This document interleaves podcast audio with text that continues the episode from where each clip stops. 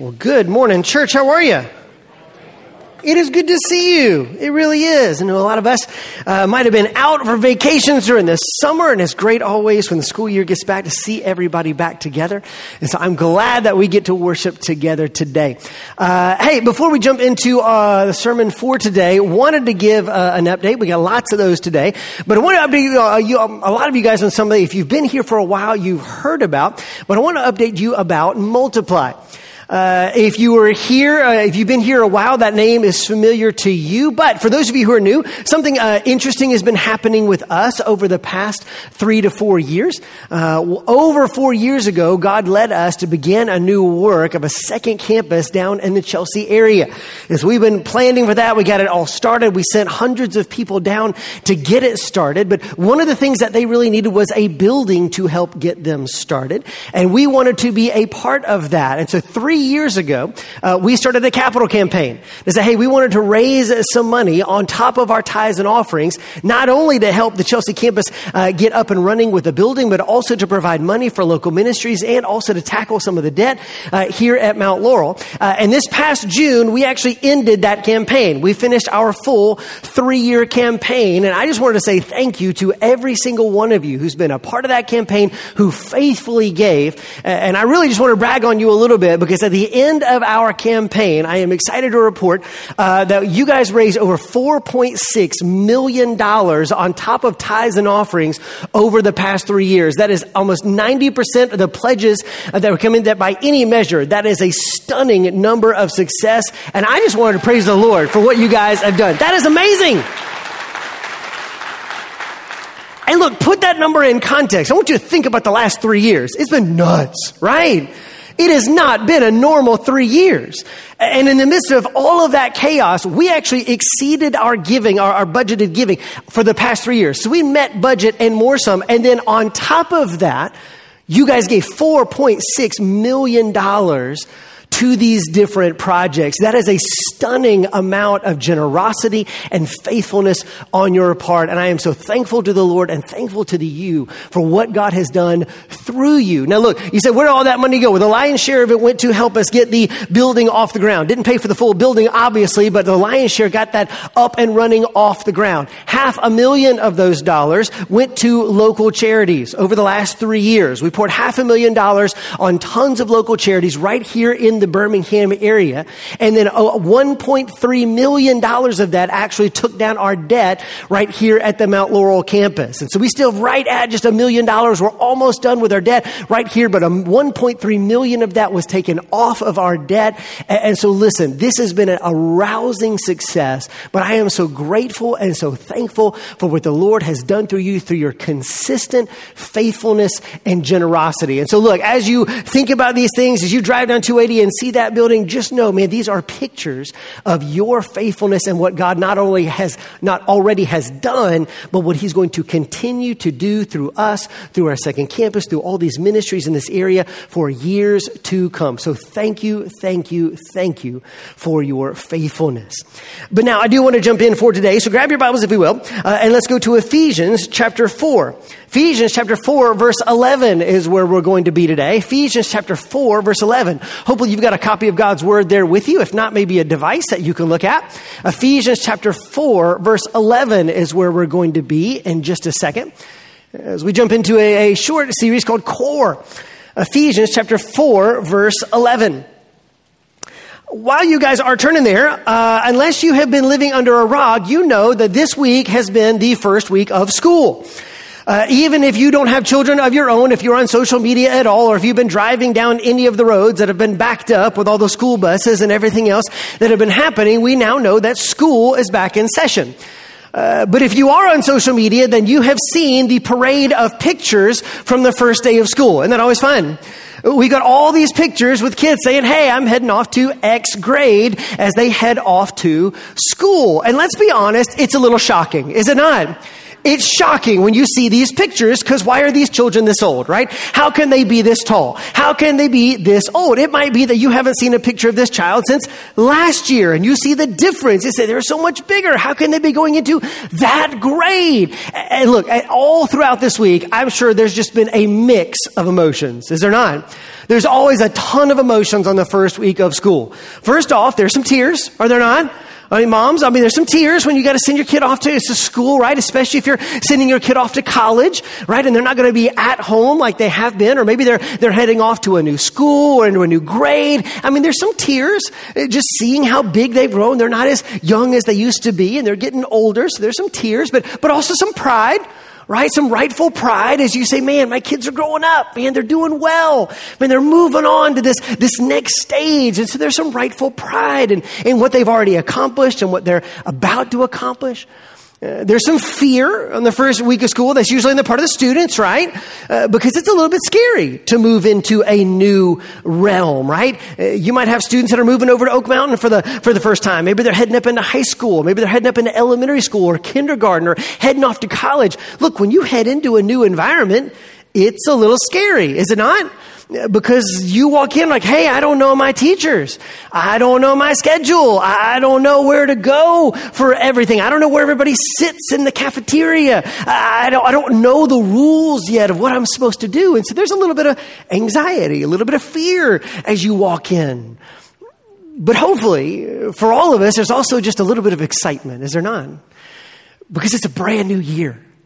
You got a brand new opportunity man, there's new opportunities ahead of you. There's new things that you're going to learn, new things that you're going to be allowed to do, encouraged to do. It's a brand new opportunity. And on the first week of school, man, all of that is kind of rolled up into one. But look, whether you have kids of your own or not, whether your kids are up and grown, whether you're just looking at grandkids or you're just seeing kids uh, here at the church or kids that you know, man, whether this has been a big week for you for, because it's the first week of school or not, I guarantee you we are all feeling some of those same emotions as we as a church head into a new year.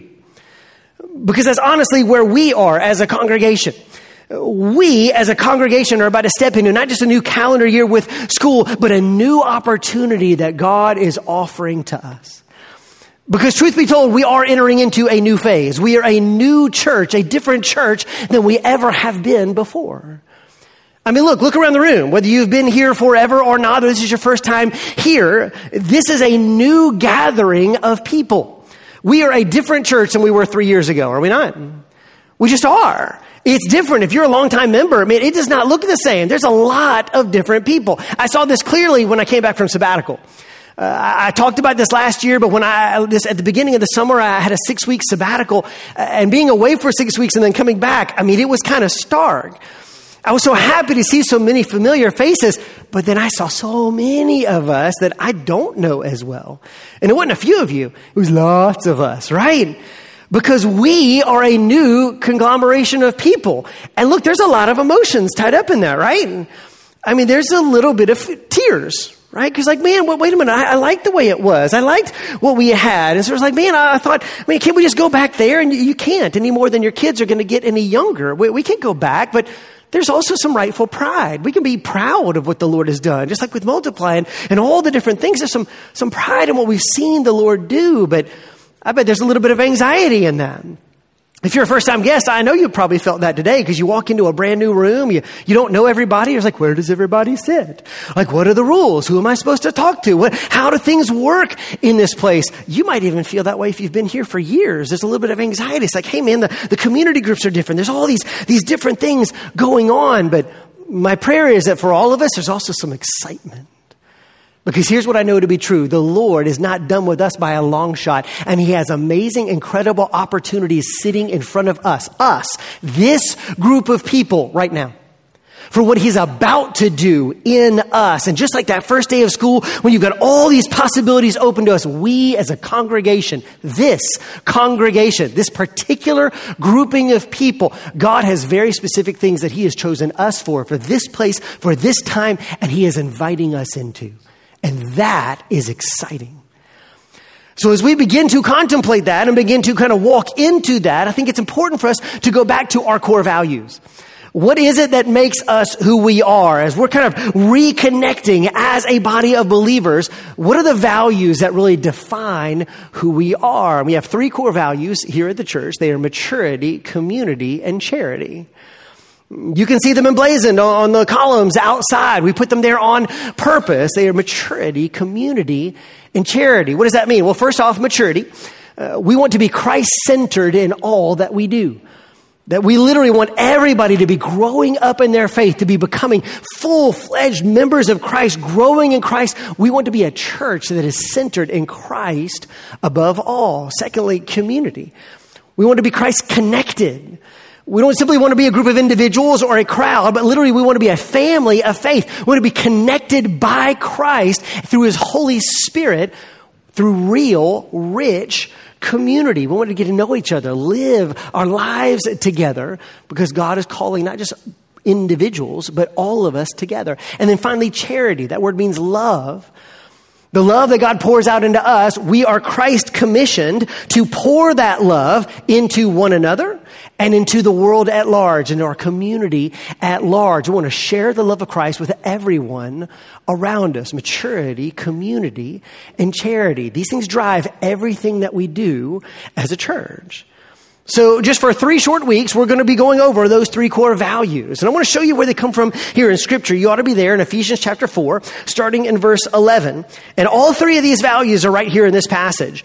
And so I want you to kind of look through here and as we read, see if you can pick out those three core values as we read. So here we are, Ephesians 4, starting in verse 11. Listen to what it says.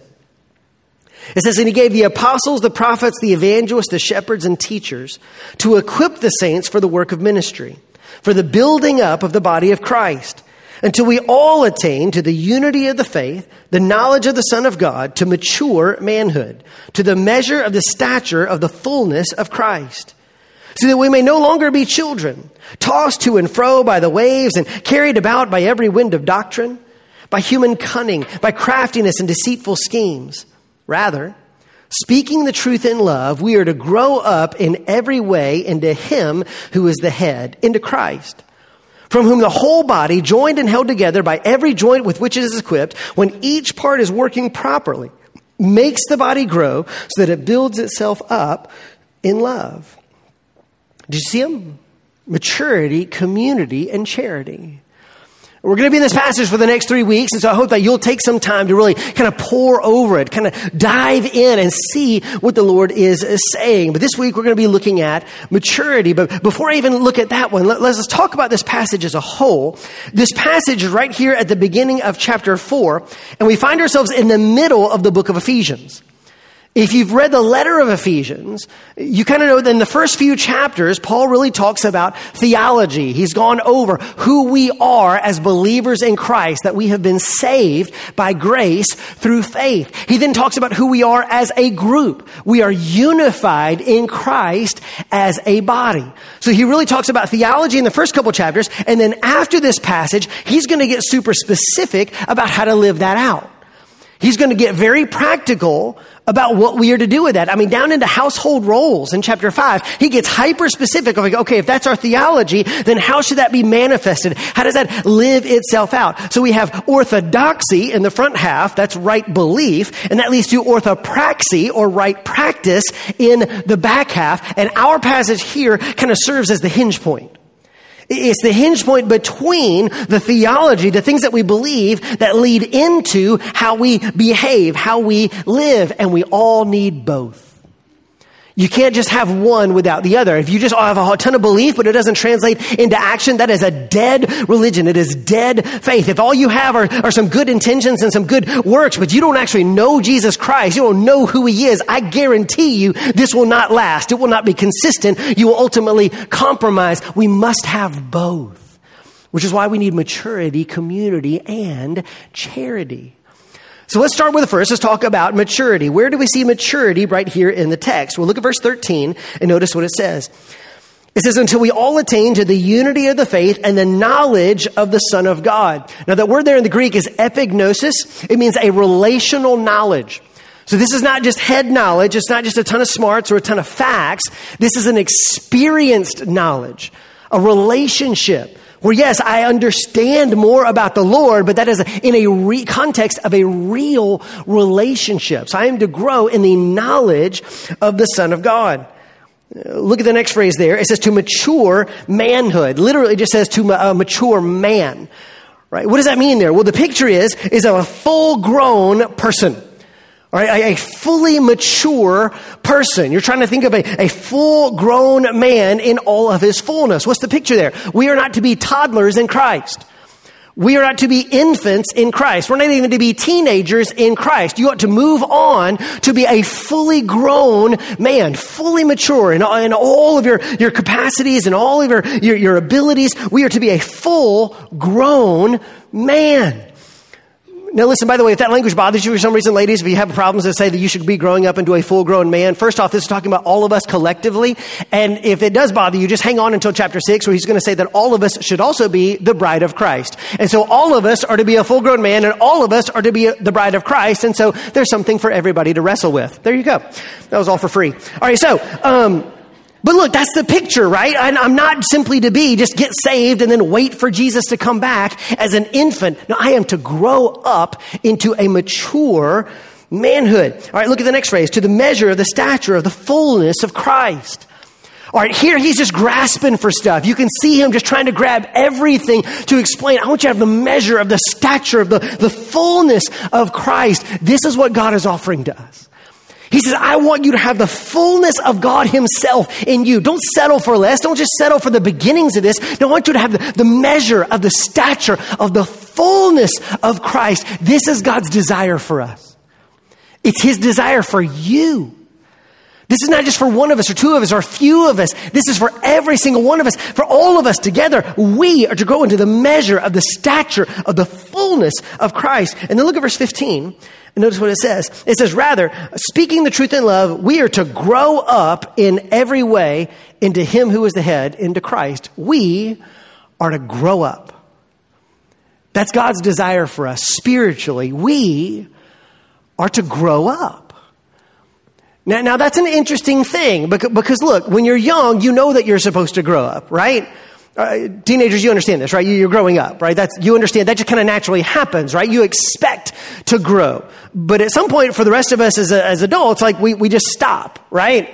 You stop worrying about growing up, but we're concerned about growing out, right? That's a problem, right? Or growing old, right? That's the other problem. But we're not worried about growing up. Well, here's what he's saying to all of us as believers, regardless of your age. No, no, no, we're all to grow up. And it's strange that we have to keep saying that, but in our culture, you, we have to. Because something very weird has happened in the past 30, 40 years in American culture. We have started idolizing youth as if these are the best years of your life. As either they're the best times of your life, so much so that adults keep kind of craving back. How come I have all these responsibilities? How come I have this? I want to get back to the time when I had no responsibilities. I want to get back to the time when I could do whatever I want. I wish I had my, my youth back, as if youth is the best thing ever. Look, there's advantages to being young. There's also disadvantages. You know that, right? We kind of think about, man, well, well think all the things I, I could do when I was young. Think about all the things you couldn't do when you were young. Do you know what happens when you mature? You know what happens when you get older? You grow in ability. Not only that, you grow in agency. You have responsibility. Why? Because now you have the ability to impact the world around you. You have the ability to help and to nurture and to create in ways that you never could when you were young. This is why he's saying, I want you to grow up. All of us spiritually, we're not just to settle for a little bit. He says, no, I want you to grow up in your faith. And so this is why we are committed to spiritual maturity. No matter how old we are, we ought to all be growing up into spiritual maturity. let me give you three reasons why we need to do that. Well, three reasons that'll be helpful for us. One's negative, one's neutral, and one's positive. Uh, here's a negative reason why we need spiritual maturity. Look at verse 14 and notice what it says there.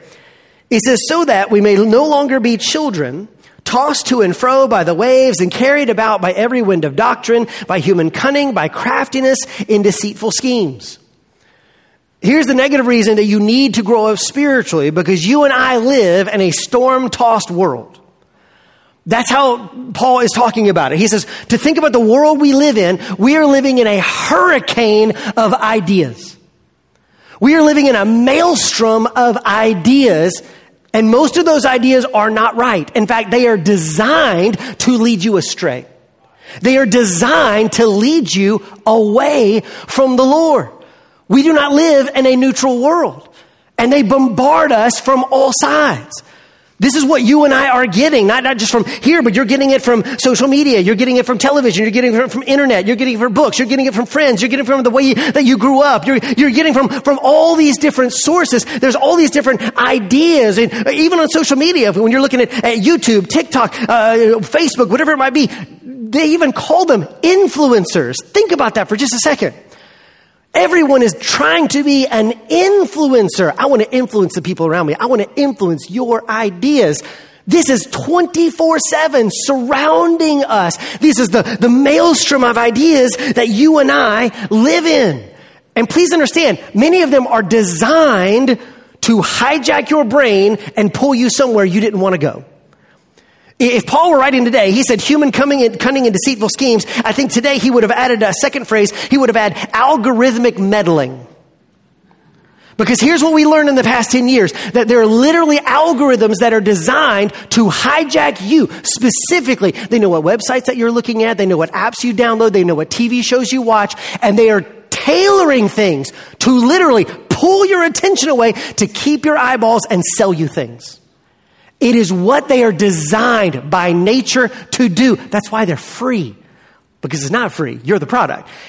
They're designed to pull you away. And if you don't have spiritual maturity, how are you going to tell which of these ideas are right and which ones are wrong?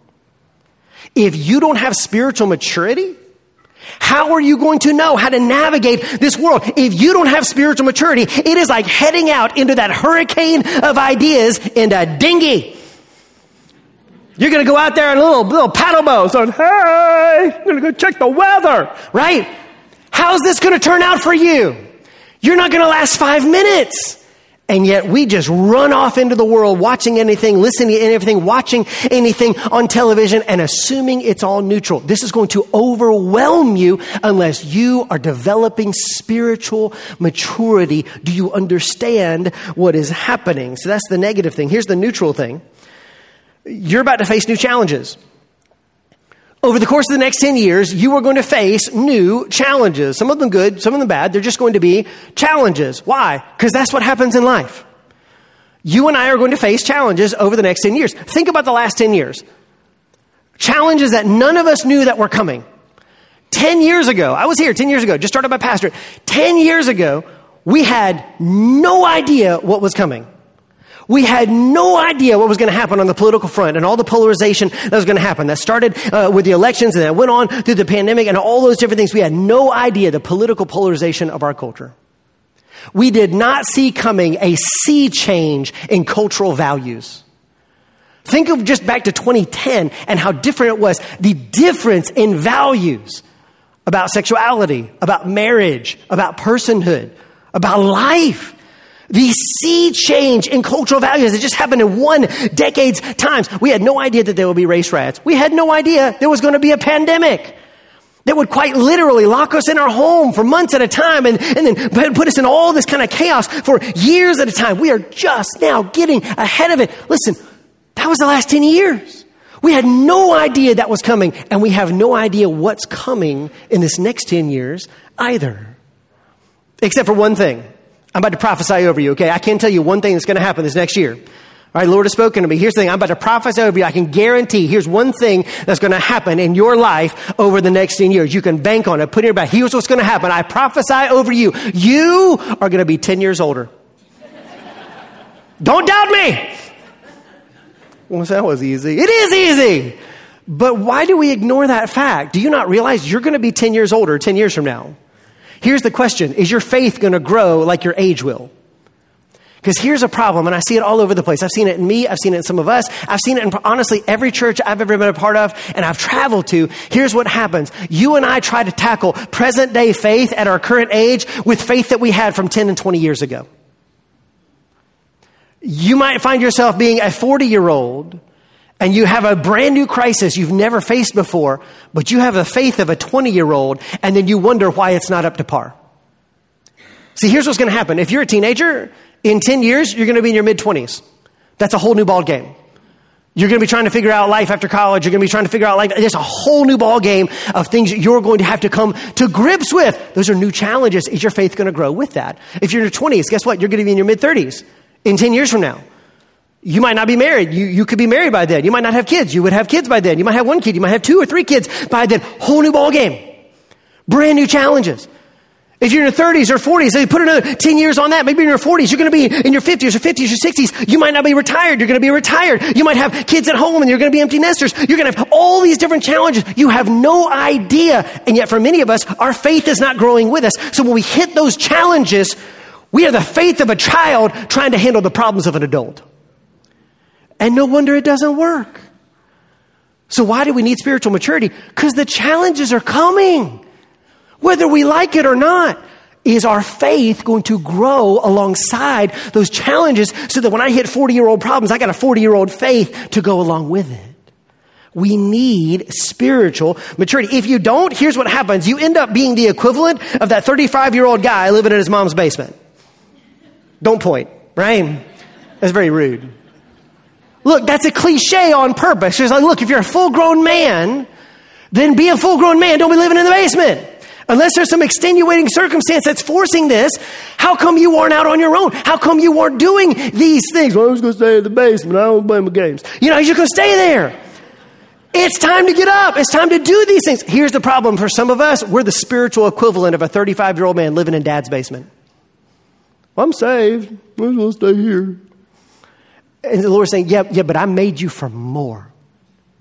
I made you to walk in me. I made you to live in me. I made you for the measure of the stature of the fullness of Christ. Why would you miss out on that? You got to grow up.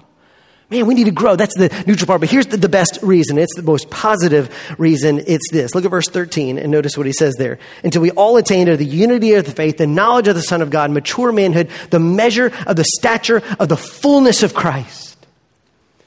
Again, this is, this is unbelievable. We say those words, but like sit on it for a second and try to understand what Paul just said. Paul just said you could live in God Himself. That is stunning.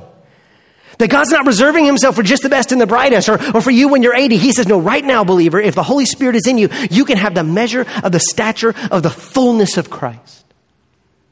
He actually expanded on this a little bit earlier. And so if you kick back up just a few verses, let's look at the end of, of chapter 3 for just a moment. Uh, and look at chapter 3, verse 14. I'm going to put this up on the screen, but it's right there. If you're in chapter 4, just look at the chapter previous. We actually looked at this passage at the beginning of the summer. And listen to what Paul says, because he talks about this fullness. For this reason, I bow my knees before the Father, from whom every family in heaven and on earth is named, that according to the riches of his glory, he may grant you to be strengthened with power through his Spirit in your inner being, so that Christ may dwell in your hearts through faith that you, being rooted and grounded in love, may have strength to comprehend with all the saints what is the breadth and length and height and depth, and to know the love of Christ that surpasses knowledge, that you may be filled with all the fullness of God. That's mind boggling. He says, here's my prayer for you is that God, through his Holy Spirit, would strengthen you with power so that you can know him so you can experience Him dwelling inside of you. And as you do so, you will be thrust into an ocean of God's love that you can't even see the end of. That's how overwhelming and all encompassing it is. I want you to know what, what you can't even know. I want all of that so you can have, be filled with all the very fullness of God. That is what is on offer for you. It is for every single born again believer. It is for us as a congregation. Why would we not want that? Why would we settle for anything less? Food and drink and sex and whatever it might be in this world. Why would we settle when the fullness of God is offered to us? This is what he's offering. And look, that's not just here in this passage. You can see this all throughout the scriptures. If you go to 2 Corinthians chapter 3, he says, listen, we are going to be transformed into the very image of God from one degree of glory to another. We are in the process of transformation. John chapter 15, he'll talk about abiding in Christ. That when I literally, like a branch in a vine, I abide in him. He is in me and I am in him and I bear spiritual fruit. John chapter 14, when I abide in Christ, I will do the very same things that God has been doing. This is supernatural, overwhelming promises that God has for us. This is His design for us. This is His desire for us. And the question is do we want it like He does? Do we want spiritual maturity like He wants it for us? We say, okay, Adam, then what's the path? How do we actually get that kind of spiritual maturity? It might not be what you think. Look at verse 14 and notice what it says there. It says, so that we may no longer be children, tossed to and fro by the waves and carried about by every wind of doctrine. Now, that's an interesting word, and for some of us, it's a scary word. For some of you, it might even be a pejorative word. And you say, well, I don't like doctrine. You hear words like indoctrination. I don't want any doctrine. But honestly, this shouldn't be a scary word. The word literally means teaching. The word doctrine simply means teaching. Doctrine is simply a set of beliefs. You have a doctrine whether you like it or not. Already, today, right now, you have a doctrine. There is a set of beliefs in your brain. We have cobbled it together from our upbringing, from media, from friends, from our experiences, and from the Lord. And from all of that, we, we have crafted a doctrine, how we see the world. The question is, is it right doctrine? Is this the way that it actually is? This is the way that God sees the world and sees us, or have we been deceived by the world around us? It's not a question of whether you want to have a doctrine or not. You do. The question is, do we have His doctrine? And God wants you to have right doctrine. Let me show you that. Here's Matthew 28, uh, 18 through 20. Uh, this is what's called the Great Commission. This is what Jesus says right as he's leaving. He says, And Jesus came and said to them, All authority in heaven and on earth has been given to me. Go therefore and make disciples of all nations, baptizing them in the name of the Father and the Son and the Holy Spirit, teaching them to observe all that I have commanded you. That word teaching right there in verse 20 is the exact same root word for doctrine. It's the same word. He basically just said, Hey, I've been giving doctrine to everybody. I have taught you, and now I want you to go teach everybody what I taught you. I want you to give everybody the same doctrine that I gave to you. I want you to go give it to them. I taught you, you go teach them. We ought all to be learning and understanding what it means to follow after Christ, which is why we always center on His Word. It's why every time when we come in here, we're going to open up the Bible. And anybody who stands behind this pulpit, we're going to open up God's Word because our opinions are just going to get sucked into the vortex of everything else. But God's Word stands forever. It's the only thing that matters. But Adam's all kinds of opinions. I know there's opinions. Get in there and do the work. Because some opinions are worth more than others. Some opinions are based on the Word of God, and some opinions are based on just our own ideas. How do you know the difference? Well, that takes work. It takes study. I got to learn. I got to grow up. I got to figure out what this looks like.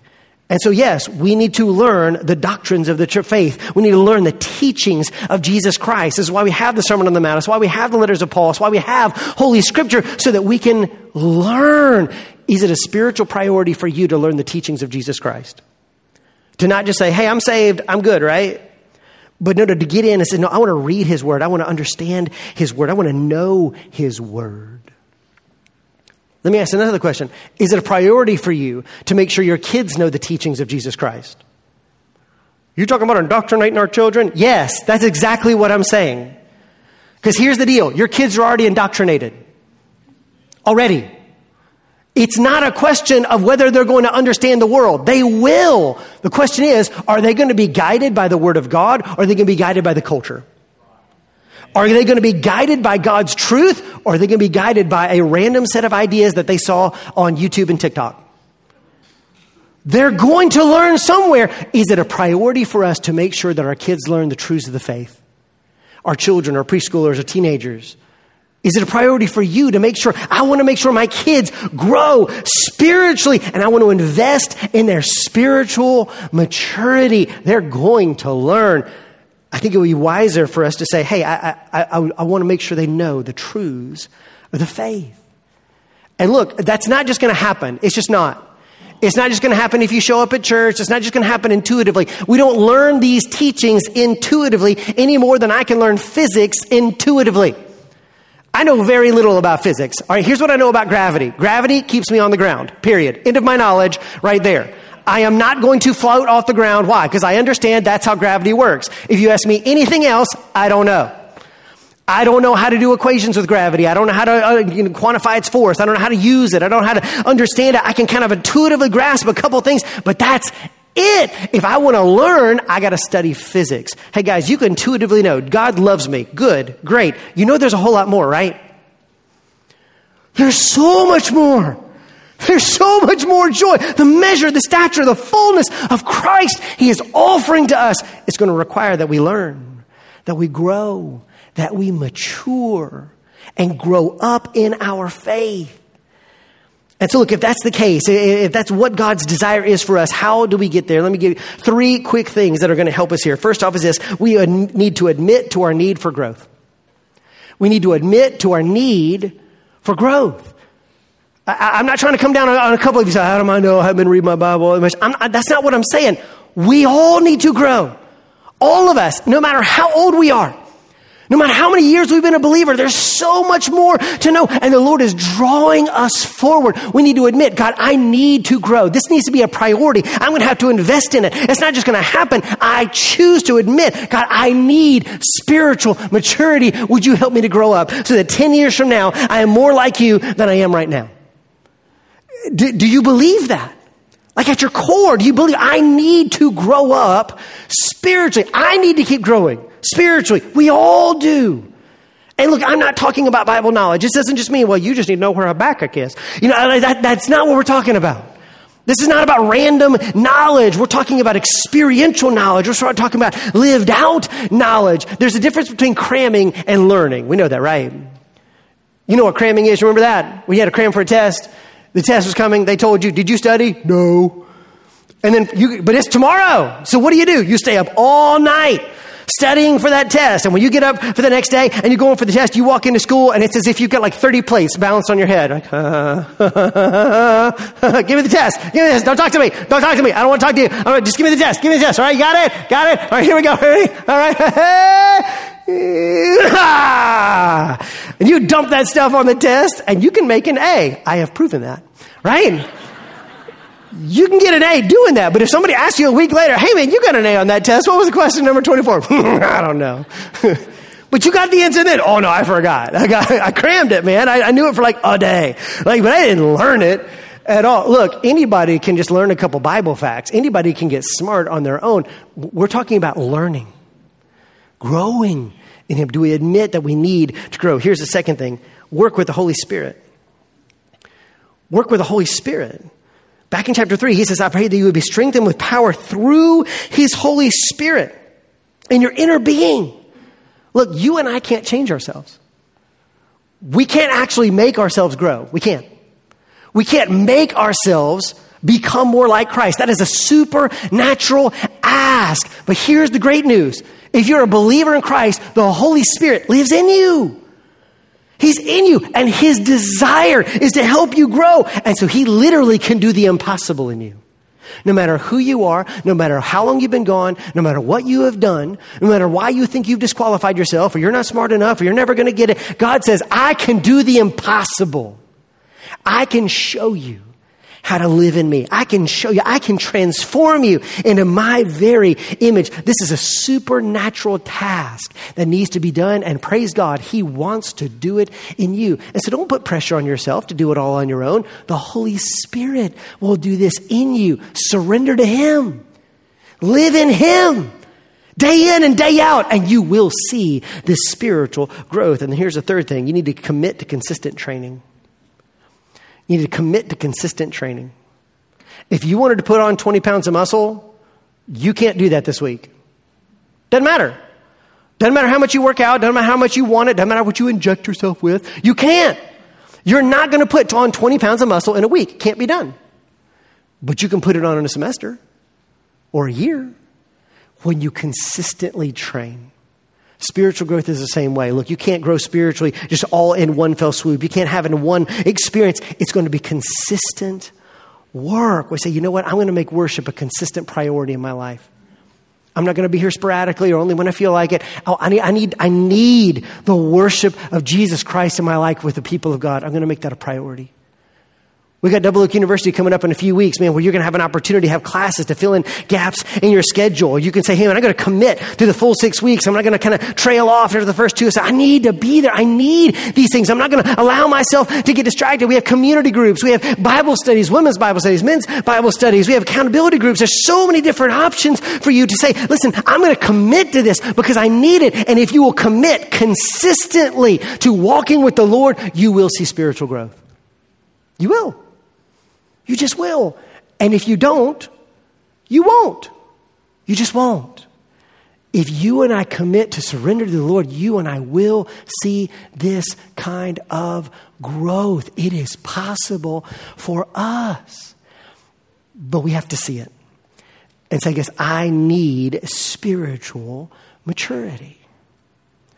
But one final thing that's actually incredibly important in this whole thing. Uh, we're, we're, talking about this in some sense as individuals, but when Paul's talking here, he is not just talking to us as individuals, he's talking to us as a collective. We are to grow up into mature manhood, the measure of the stature of the fullness of Christ. He's talking to a congregation. And so this isn't just about you, it's about us. And this is why we need to do this together. And I'm about to freak you out. All right, here we go. So here's what you and I need to understand. Freaked out yet? I'm freaking out for you guys. All right, here we go. Listen, I promise not to spit. Uh, look, Ronnie doesn't care. Um, here's the thing I, I need you to look around and recognize that this isn't just about you, it's about us. Do you see the other people in the room? This, this isn't just about you. God's calling us to do this right now us as a people. And you need to see it's this people, not some other anonymous group of people, these not anonymous people who were sitting with you in the room.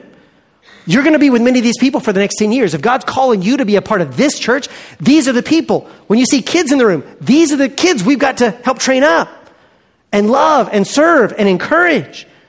And it's us. And please understand, things are going to change in the next 10 years. There are teachers in this church we're not going to have 10 years from now.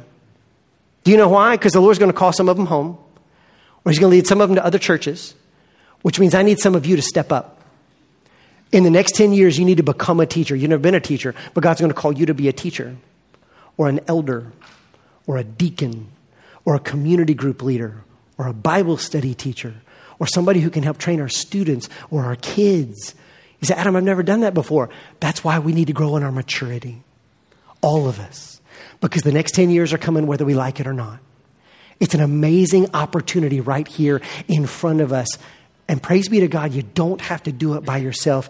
We get to do it together when we decide that yes, we collectively as a congregation want to grow in spiritual maturity. So do this for me. Bow your heads and close your eyes where you're at.